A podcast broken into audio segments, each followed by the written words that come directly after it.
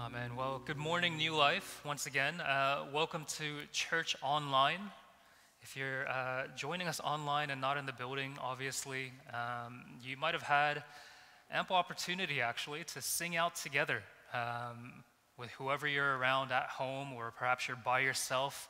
And um, I've noticed that when I tune in online, it doesn't sound quite as good as it does in person. Uh, I, I think our praise team sounds really fantastic in person. But then online, it sounds a little bit tinny. Uh, maybe it's the quality of my headphones or the speakers that I'm listening to. Um, but hopefully, you are able to fill out the voices uh, with your own voice and with the voices of your family around you um, if you were singing out together. Now, I don't think any of us were expecting for church to look this way uh, last week as we were gearing towards WinterCon. We were all really excited about WinterCon, as we mentioned at the top of service. Um, although our presider, John, did say that there will be no in person service uh, in the church building today, which ended up being correct. Um, well, why don't we go straight into our scripture reading for today? The scripture reading for today comes from 1 Corinthians 15, verses 12 to 26. Now I'll be reading from the CSB, the Christian Standard Bible. 1 Corinthians 15, 12 to 26. If you're online, uh, you should be able to see that on screen in front of you if you don't have your Bible handy. 1 Corinthians 15, verses 12 to 26. Now, if Christ is proclaimed as raised from the dead, how can some of you say, there is no resurrection of the dead? If there is no resurrection of the dead, then not even Christ has been raised. And if Christ has not been raised, then our proclamation is in vain, and so is your faith. Moreover, we are found to be false witnesses about God, because we have testified wrongly about God that He raised up Christ, whom He did not raise up, if in fact the dead are not raised. For if the dead are not raised, not even Christ has been raised. And if Christ has not been raised, your faith is worthless you're still in your sins. Those then who have fallen asleep in Christ have also perished. If we have put our hope in Christ for this life only, we should be pitied more than anyone. But as it is, Christ has been raised from the dead, the firstfruits of those who have fallen asleep. For since death came through a man, the resurrection of the dead also comes through a man. For just as in Adam all die, so also in Christ all will be made alive. But each in his own order. Christ, the firstfruits, afterward at his coming, those who belong to Christ. Then comes the end, when he hands over the kingdom to God the Father, when he abolishes all rule and all authority and power. For he must reign until he puts all his enemies under his feet. The last enemy to be abolished is death. Amen.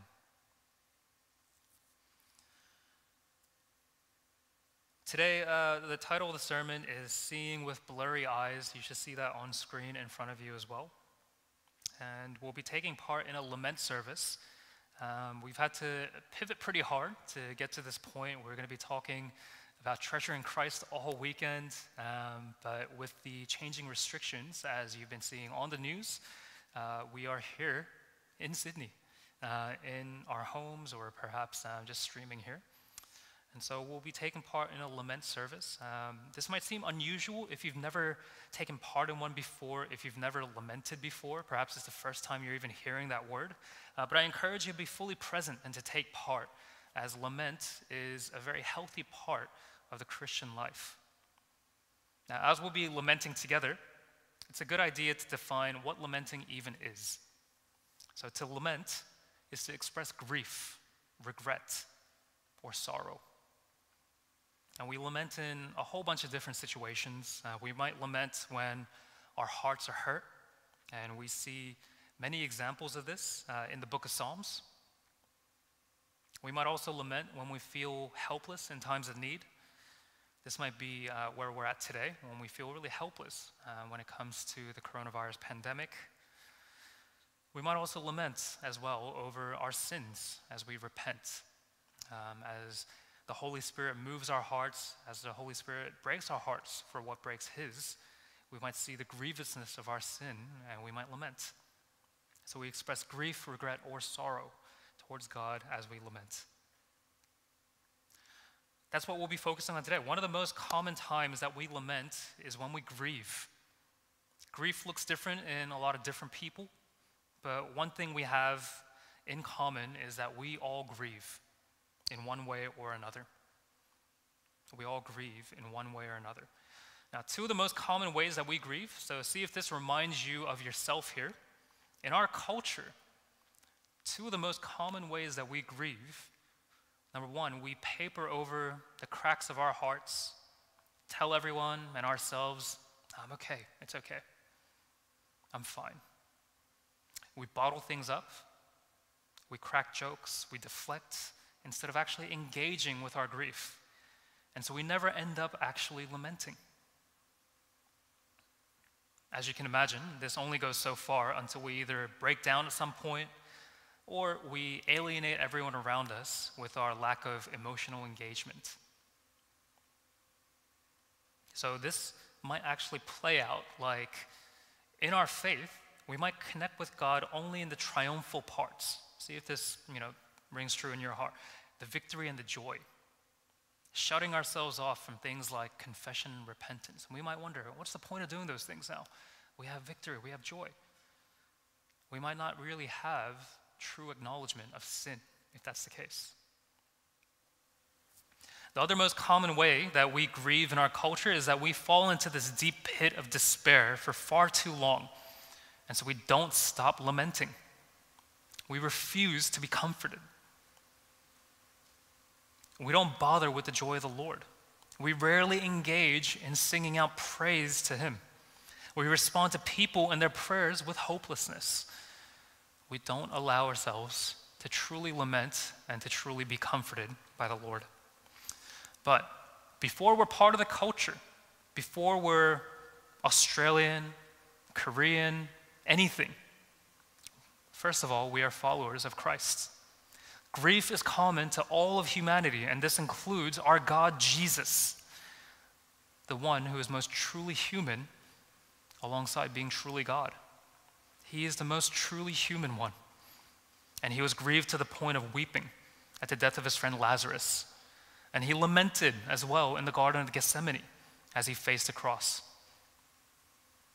So, as followers of the Lord Jesus, it's important that we know how to grieve well rather than tending towards one of those two extremes.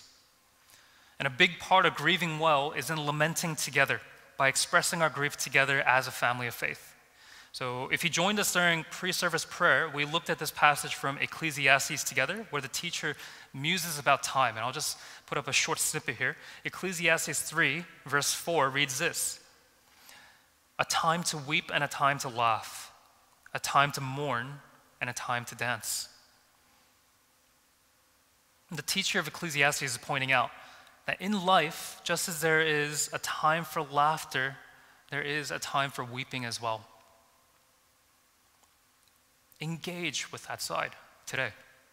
Grief will find us at some point in our lives. And it's good for us to face it by lamenting, by turning to God as we express our grief together. If you've felt this feeling before of grief, or if you're feeling it now, as you think about the things that you might be missing, as you think about coronavirus, whatever it might be, then know that you're not alone. Reading through Psalms, you might come across some that seem particularly bleak, like Psalm 88. Psalm 88, there's a couple of uh, verses throughout the psalm that I'll read out to you here. Lord God of my salvation, I cry out before you day and night. May my prayer reach your presence. Listen to my cry. My eyes are worn out from crying. Lord, I cry out to you all day long. I spread out my hands to you. The psalmist cries out before the Lord day and night, feeling abandoned and alone, eyes worn out from crying. And at the end of the psalm, it doesn't feel like there's a happy ending. It doesn't feel as though he recognizes that the Lord has restored him. It's not as though he's brought to the end of it and he says, okay, all good now. But he continues and then it ends just like that. There's actually an expectation instead that the Lord will answer when we bring these things to the table before Him. When we face these kinds of feelings in our lives, we can turn to the Bible and see Psalms like this, Psalm 88, and see that someone else had had feelings like these, like ours, before too. Other people throughout history, as recorded in the Bible, have had the same feelings that we do when it comes to grief. And not only this, but God knows these feelings. And with utmost care, these feelings are recorded in our Bibles, reminding us hey, we're not so strange for feeling this way. It's okay for us to feel this way, and it's okay for us to bring it before God. And in fact, God sees us and hears us even when we might not feel it, like the psalmist in Psalm 88. He sees and hears us to the point that is here in our Bibles now that we can read. And therefore, we're not alone. We receive this reminder in the Bible where we read that others have had these feelings of grief, but we also receive this reminder by the family of faith that we're a part of here at New Life. And the wider Chesed community as well. The church that we at New Life are united to, the church that we're a part of here at Chesed, their care for us extends to the point where they were praying for WinterCon, they were planning on, uh, uh, uh, their intercessory prayer team were planning on coming up and blessing us with a bunch of snacks, praying for us. And they continued praying for us every dawn prayer meeting, even up until Friday, two days after WinterCon had already been canceled. Knowing the disappointment that we faced, they continued to pray for us. And they're devastated on our behalf. They want for the Lord to bind up our sadness they still think upon us. And God has made us a part of community as a good gift, that we might be able to navigate these times of grief together by lamenting with one another and by carrying one another's burdens. A famed Christian writer, C.S. Lewis, he wrote of grief. You can't see anything properly while your eyes are blurred with tears. You can't see anything properly while your eyes are blurred with tears. See, in those times when we can't see clearly, when we can't perceive God's heart, our community can be that clarity for us. We can be clarity for one another. As we hear from people around us that God cares for us and will care for us through our times of grief, it helps us to believe it for ourselves. If I'm not feeling it, if I'm feeling grief in my heart, and if I feel like God is far away, and one of you reminds me, no, God cares for you, and He'll continue to care for you through these times. And you continue to tell me this, it helps me to believe it. One of the things that we hold in common here at New Life is that we're all going through this pandemic together. We're all located here in Sydney, and this has resulted in different things for different people. You know, if you're part of a smaller family, you might feel a little bit more disconnected. If you're a more social person, you might be feeling a little bit more uh, powerfully than those of us who are not as social. But there is pain that arises in each individual situation. Think now about those things. Think about those things that have made you feel sad, or have hurt you in some way, or have made you grieve during this time. Perhaps it's the loss of time spent together with loved ones, near or far. Maybe you have loved ones overseas that you haven't seen in a little while. Maybe the second year of missing WinterCon in a row is hitting you especially hard today. Or perhaps you're just feeling really overwhelmed with the stress of coronavirus. Whatever the source of your grief, whether you feel it's big or small, let's bring it before God together today. We can cast all of our anxieties upon Him because He cares for us. And we can do this together now, even separated by some distance as we are. By His Holy Spirit, we're doing this together. Now, I can't possibly, in one message, in a short period, cover the entirety of all of the aspects of grief. So I'll be focusing on what's most common to our community at this point, and that's the cancellation of WinterCon and the loss of communal life that most of, most of us are feeling at this time of lockdown. Because nearly 180 of us were scheduled to be away over this weekend at WinterCon this week.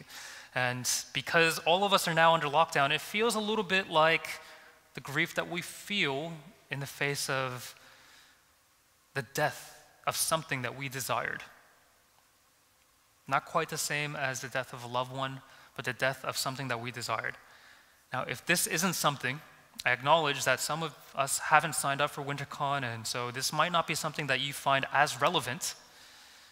And so, if this isn't something that you find your heart grieving over, that's okay. Stay with us.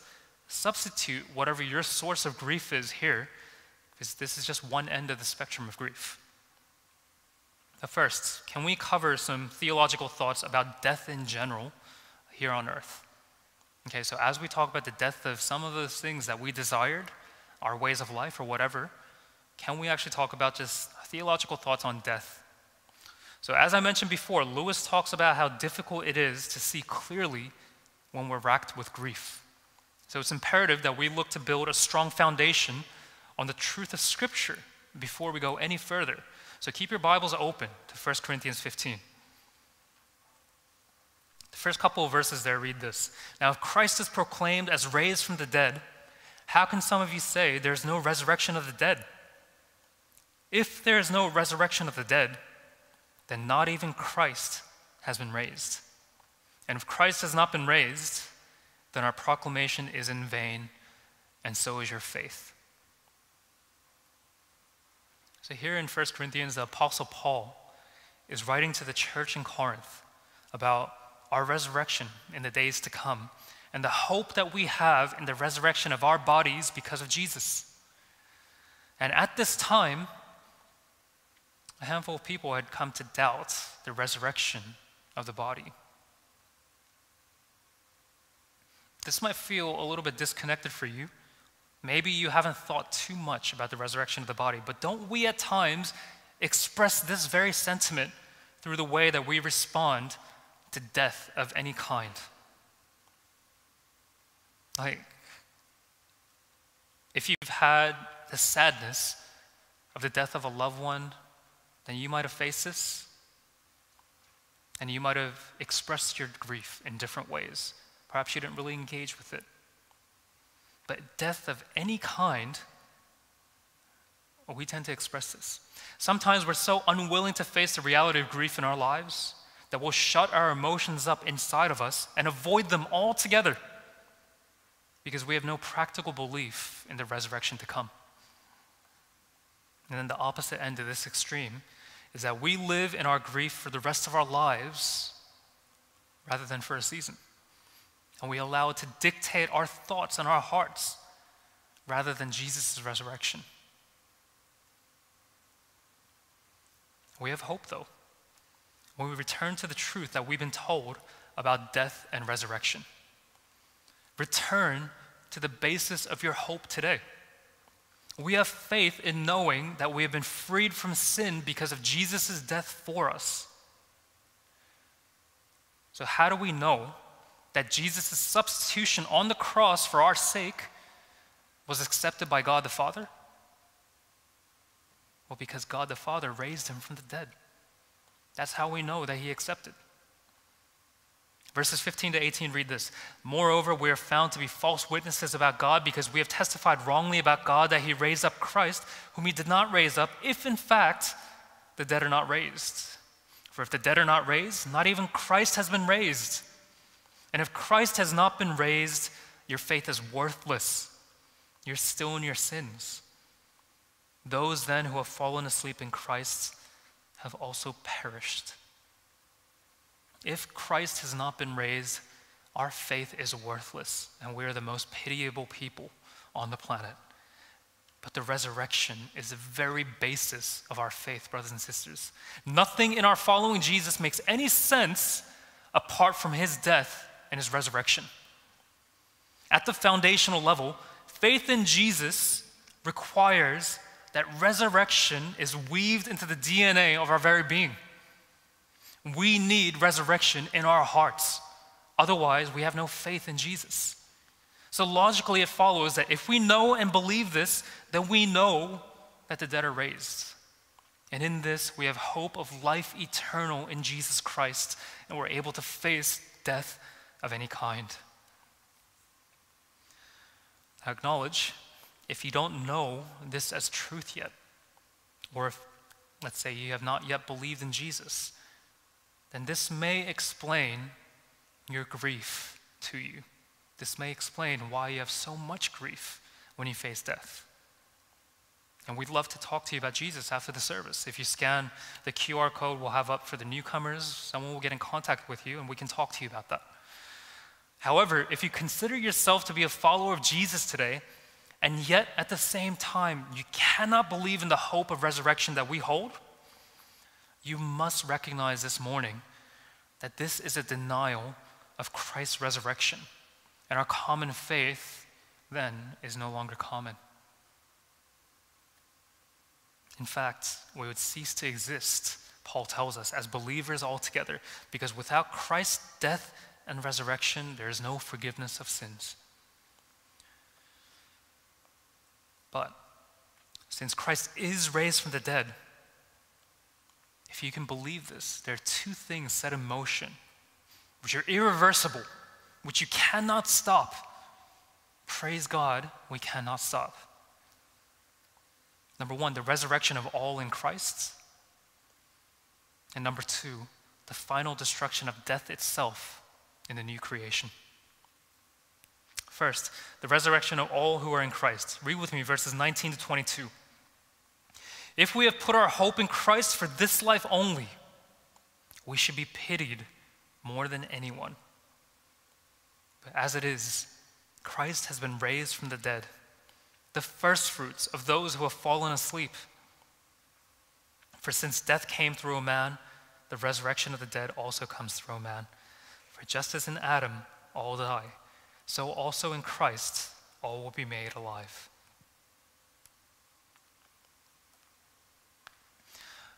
Our God is a generous, gracious God.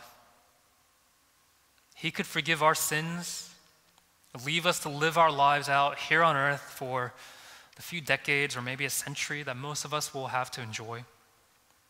And then we could just disappear. Can you imagine if that's all that God wanted for us? Just disappear into the ground and cease to exist. But instead, not only does He forgive us, but He remains with us. He calls us to Him so that we can remain with Him in community for all of eternity so that we don't face that existential crisis of what if we cease to exist, but we exist in perpetuity with Him for all of eternity. Jesus' resurrection was the first of its kind, just as Adam's sin and death were the first that set in motion all the consequences that we live with today. And now we live in the hope that all in Christ will be made alive that we might not just enjoy our lives here on earth, but we might enjoy God forever. Those sweet moments when you were able to connect with God, that first love experience that so many of us talk about when we talk about God, when we talk about first believing in Him, we can enjoy God forever. The second thing that Christ has set in motion that is irreversible is the final destruction of death itself. Read with me verses 23 to 26. But each in his own order Christ the firstfruits, afterward at his coming, those who belong to Christ. Then comes the end, when he hands over the kingdom to God the Father, when he abolishes all rule and all authority and power. For he must reign until he puts all his enemies under his feet. The last enemy to be abolished is death.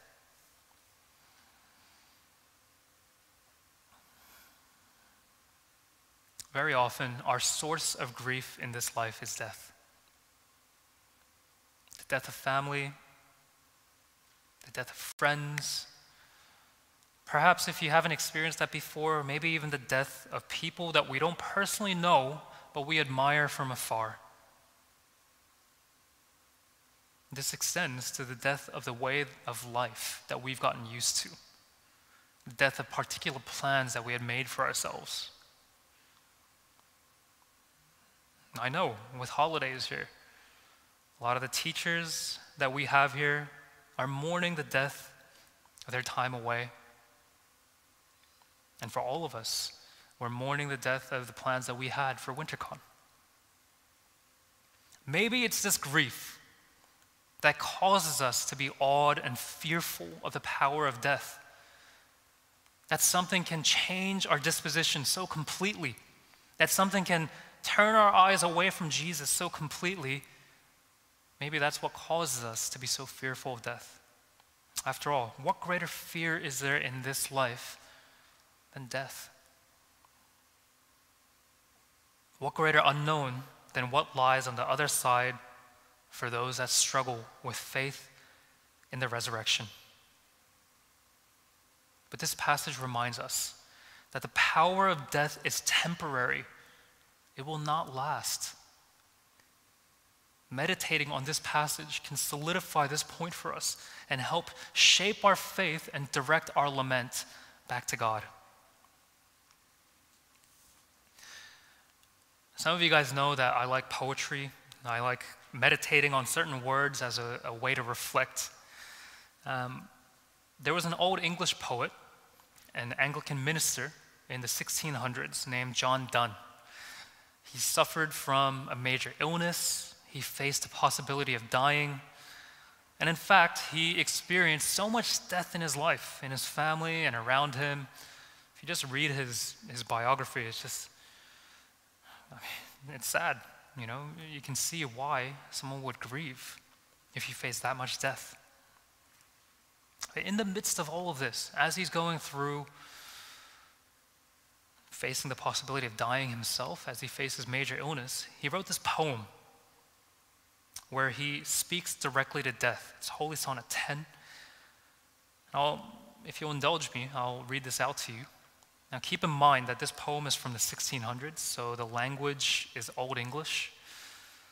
Try to listen closely as I read this poem to you. Um, also be on screen so you can follow along. If you're not familiar with Old English, things like thou mean you, thee means yours. But follow along with me. The poem reads this Death, be not proud, though some have called thee mighty and dreadful, for thou art not so.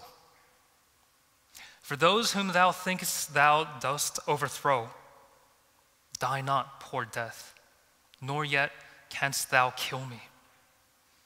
From rest and sleep, which but thy pictures be, much pleasure then from thee much more must flow, and soonest our best men with thee do go. Rules delivery. Thou art slave to fate, chance, kings, and desperate men, and dost with poison, war, and sickness dwell. And poppy or charms can make us sleep as well. And better than thy stroke. Why swellest thou then?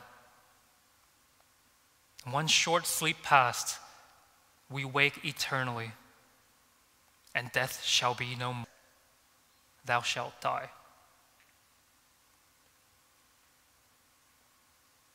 Hopefully, you were able to get the message of the poem. I'm kind of looking around the people that are here today. Their eyes tell me no.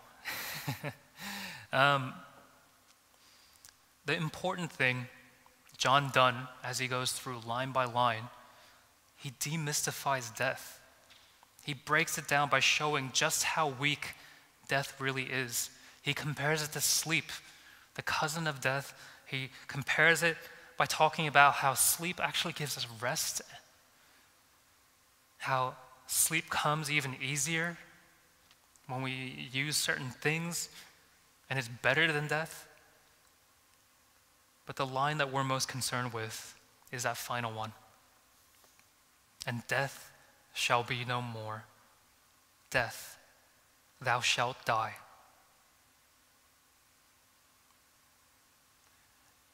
When we've felt the sting of death taking something away from us, when we've experienced the death of our way of life, maybe you've wanted to say something like this to death before, but you didn't feel strong enough. After all, death has taken someone or something very important away from you. How can you be audacious enough to say this? But this is a direct reference to our passage today, particularly verse 26. The last enemy to be abolished is death. And when we face the specter of death in our lives, we can turn back to the truth that God has given us in Scripture that Jesus has won and the final enemy, death, has been defeated and will one day be abolished completely. Death, thou shalt die. If you've been with us here at New Life for a little while, this isn't an unfamiliar idea to you. Back in April, we looked together at what the Bible has to say about the New Jerusalem and what life will look like with no more death. With the new heavens and the new earth, in the renewal of all things, we see the city we'll live in where there's no more death. Death has been abolished. There'll be no more loss of community as well, but instead, perfect unity with one another as God lives in our midst. We as a church, we're supposed to be a glimpse into the certain future that we'll enjoy. When we come together for community. I've talked about this before when we've taken communion together, right? When we come together for community, it's a glimpse into the future that we'll enjoy in the New Jerusalem. But perhaps, just as we don't see clearly when our eyes are blurred with tears, our present day church is not the most perfect picture of this future either. We're still subject to changes here on earth, as we've experienced over this last week. And as we're going through now, we're still subject to the grief that we're going through now. Although we look forward to the day when there will be no more tears, what I know is that day is not today. There's still those that are racked with grief. Now, don't get me wrong. I don't want to go too far in the other direction, as is, you know, my leaning. Praise God for the salvation that we have in the death and the resurrection of our Lord Jesus. We have that truth. It's evident in us. It's evident in the changes that you've witnessed in your lives and the lives of those around you. But we have to recognize that a compassionless truth is a loveless truth, which is no truth at all. If someone grieves, grieve with them. Weep with those that weep. Mourn with those that mourn. Don't just tell them, cheer up. Don't just try to rush them along. Don't try to stamp out their grief with your truth, but have compassion upon them, just as Jesus does for you. There's still grief and suffering here on earth, and you might be experiencing it now. These things are important for us to remind ourselves with, but it's equally important for us to have others around us to remind us when we can't remind ourselves. Remember, as Lewis said, you can't see anything properly while your eyes are blurred with tears. Thankfully, we're part of this incredible family of faith here at New Life.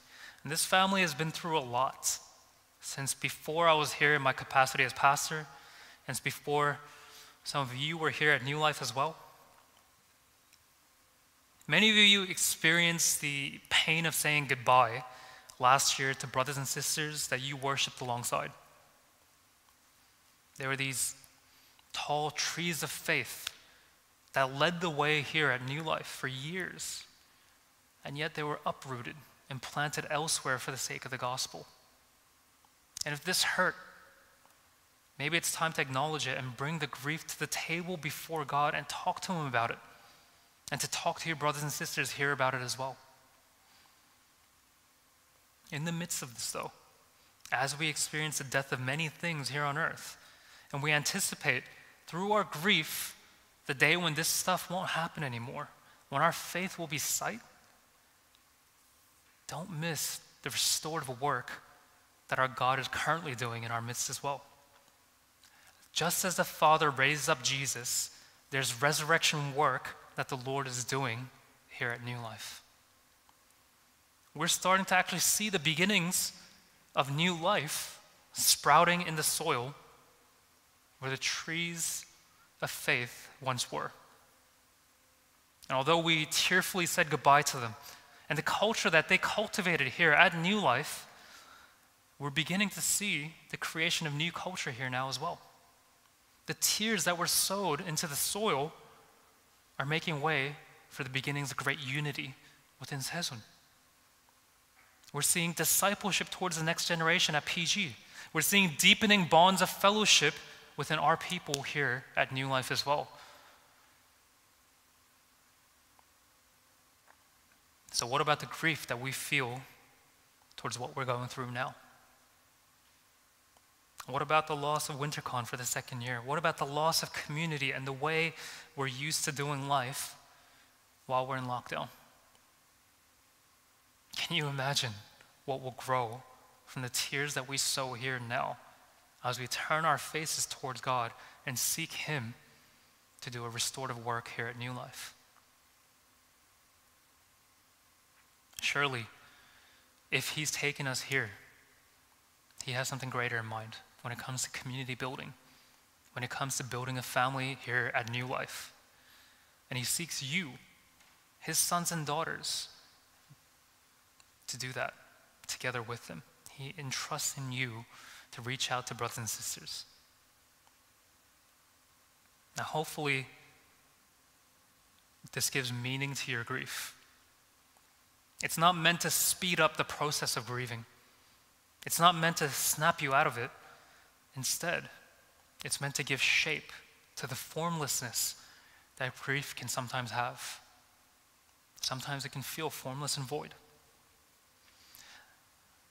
And we must grieve together.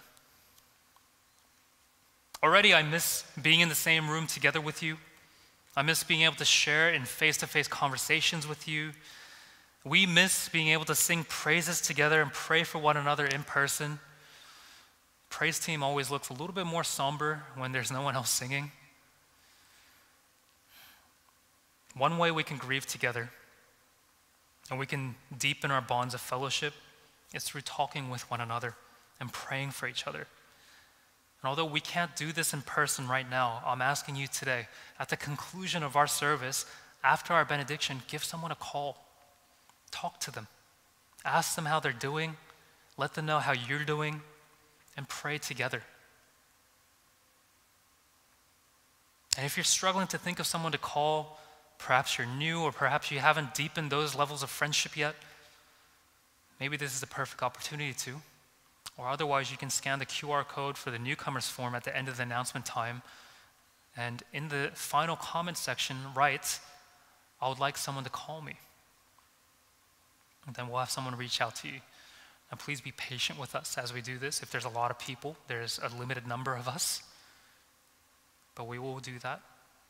And if you call someone yourself and they don't pick up or whatever it might be, or they have no idea what you're talking about because they're tuning into the live stream later, be patient with them as well. Call them back, whatever you might need. Meet them where they're at in their grief. But for now, as we pray together, let's turn our praises, or perhaps actually, let's turn our laments back to God. Let's give our grief to Him, and let's pray together.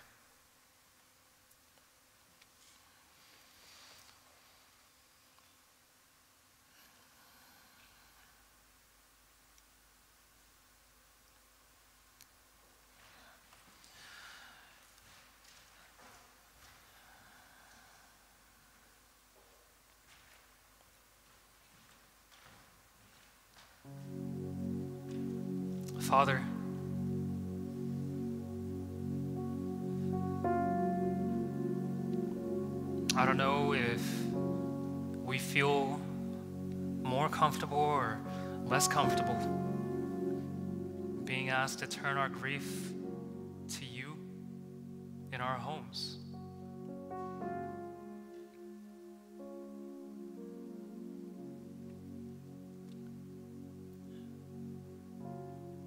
But we ask, Lord, together, that you would help us to grieve well, that you would help us, Lord, to lament before you, to talk to our good, loving Father about the hurts that are in our hearts.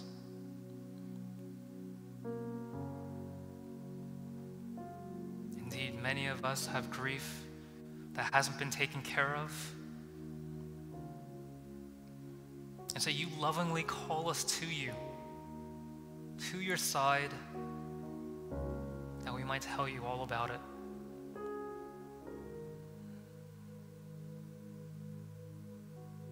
Patiently, you wait for us to finish all of our sentences through our lack of prayerfulness, through our struggles to word things, through our ugly crying, if it's that. You're patient and you're kind and you listen to every word. And you know the, the words that are upon our hearts before we even verbalize them, before our minds can even form them. Help us, Lord, to believe in this as we come to you, help us, Lord, to pray these things out. As your son, as your daughter, help us to say these things before you, that we might be able to grieve fully and that we might receive your comfort fully. How good it is, Lord, that you've called us into our homes in ways that we didn't expect but what a continuation of the message that you had for us last week. To pray in the quiet of our rooms by ourselves, that we wouldn't be doing out of performance for one another, but that we would do it solely for the reward that's you. So today, I lift up my brothers and sisters here at New Life and I ask that you would help us to pray. Help us, Lord, if this is our first prayer ever, if this is our first prayer in a long time, help us, Lord,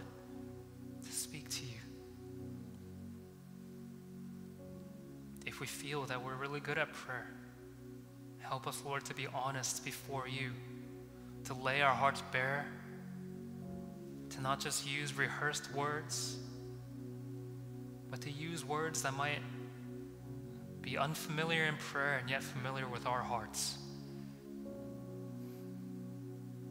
Let us talk to you as a child to his father, asking for comfort, asking for you to tell us that it's okay. And from there, would you comfort us by reminding us that you resurrect, that you raise up, and that you give new life greater than anything we could ever imagine. As this truth transforms our hearts, help us, Lord, to be that faith for one another, for those of our brothers and sisters who are struggling to believe, for those of our brothers and sisters that you've called on us to sharpen as iron sharpens iron, for those that you've called us into accountability with, for our church family here, help us to walk together in this, to grieve together, to lament together, to be comforted together, to comfort one another together. So help us, Lord as we praise your name now. In Jesus' name, amen.